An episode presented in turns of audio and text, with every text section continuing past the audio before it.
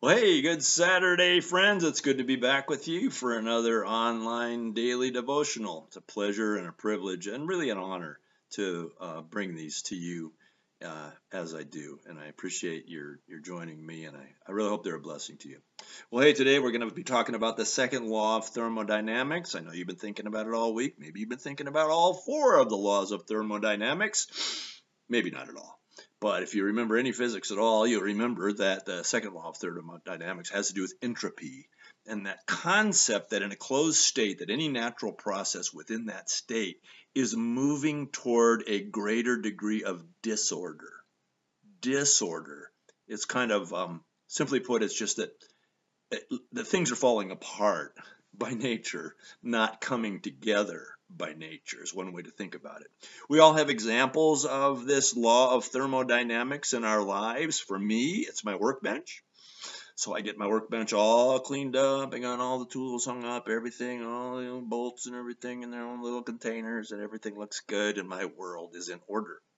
But then as I go along and I work on stuff, work on farm equipment, work on stuff for the house, I am not the best at putting things back exactly where they go. So what happens is over time, my workbench moves toward a state of greater disorder. And that's the way of things. Life, life doesn't sustain itself. Life doesn't automatically come together. That even the laws of physics tell us that by nature, life degenerates, life decomposes, it, it flies apart, not comes together. Theoretical physicists tell us that because of this law of entropy, that that there will come a day when eventually the whole universe will have run its course and and uh, will not be able to sustain itself because it has grown to such a an ener the energy levels have grown to such a state of entropy or disorder and they're just not available to give life. Well, I have good news. That really is the way the universe is seen apart from God. But see, I, the good news I have is what Jesus said. He said, I have come to give life. I have come to give you life and, and give you life abundantly. You know, uh, in these times when you feel as though maybe you're wearing down, you know, maybe maybe entropy is catching up with you and you're just feeling like less and less of you is available for life and you need life pumped into you um, then that's when we go to God. And that's when we, we decide that life is still good because God is still God. And so it's it's much like our cars. Of course, we drive them. We drive them and we, we we use up the usable energy in them, and then there's no more available energy for that system to move along. So what do we have to do? Well, it's so obvious. We have to supply it with more fuel so that it will have access to more energy to keep going. And it is like that in our lives. That our lives apart from God do wind down. They do decompose, if you will. I hate to say it so strongly, but they do just flatten out and decompose. But Jesus said, I've come to give you life and that you would have life abundantly. So life is still good because God is still God and He is an eternal, infinite, inexhaustible source of life in our lives. I love uh, Psalm, uh, uh I'm sorry, Proverbs 4:23 that says, "Guard your heart with all diligence, for it is the fountain of life." Do you hear that? Guard your heart with all diligence, for it is the fountain of life. You know, this relationship we have with God through His Son Jesus Christ is is clearly a matter of the heart, isn't it?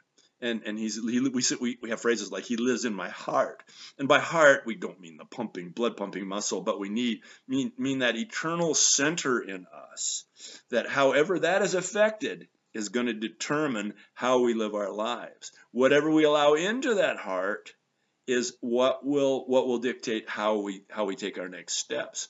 And so the the the proverb says guard your heart. Guard it Guard it, it says, with all diligence. And the NIV says, above all else, guard your heart, for it is the wellspring of life. Are you wearing down? Are you getting tired of all this? The pandemic stuff, uh, is it starting to get to you? That's entropy. That's the second law of thermodynamics at work. What you need is an infusion of life. How do you do that?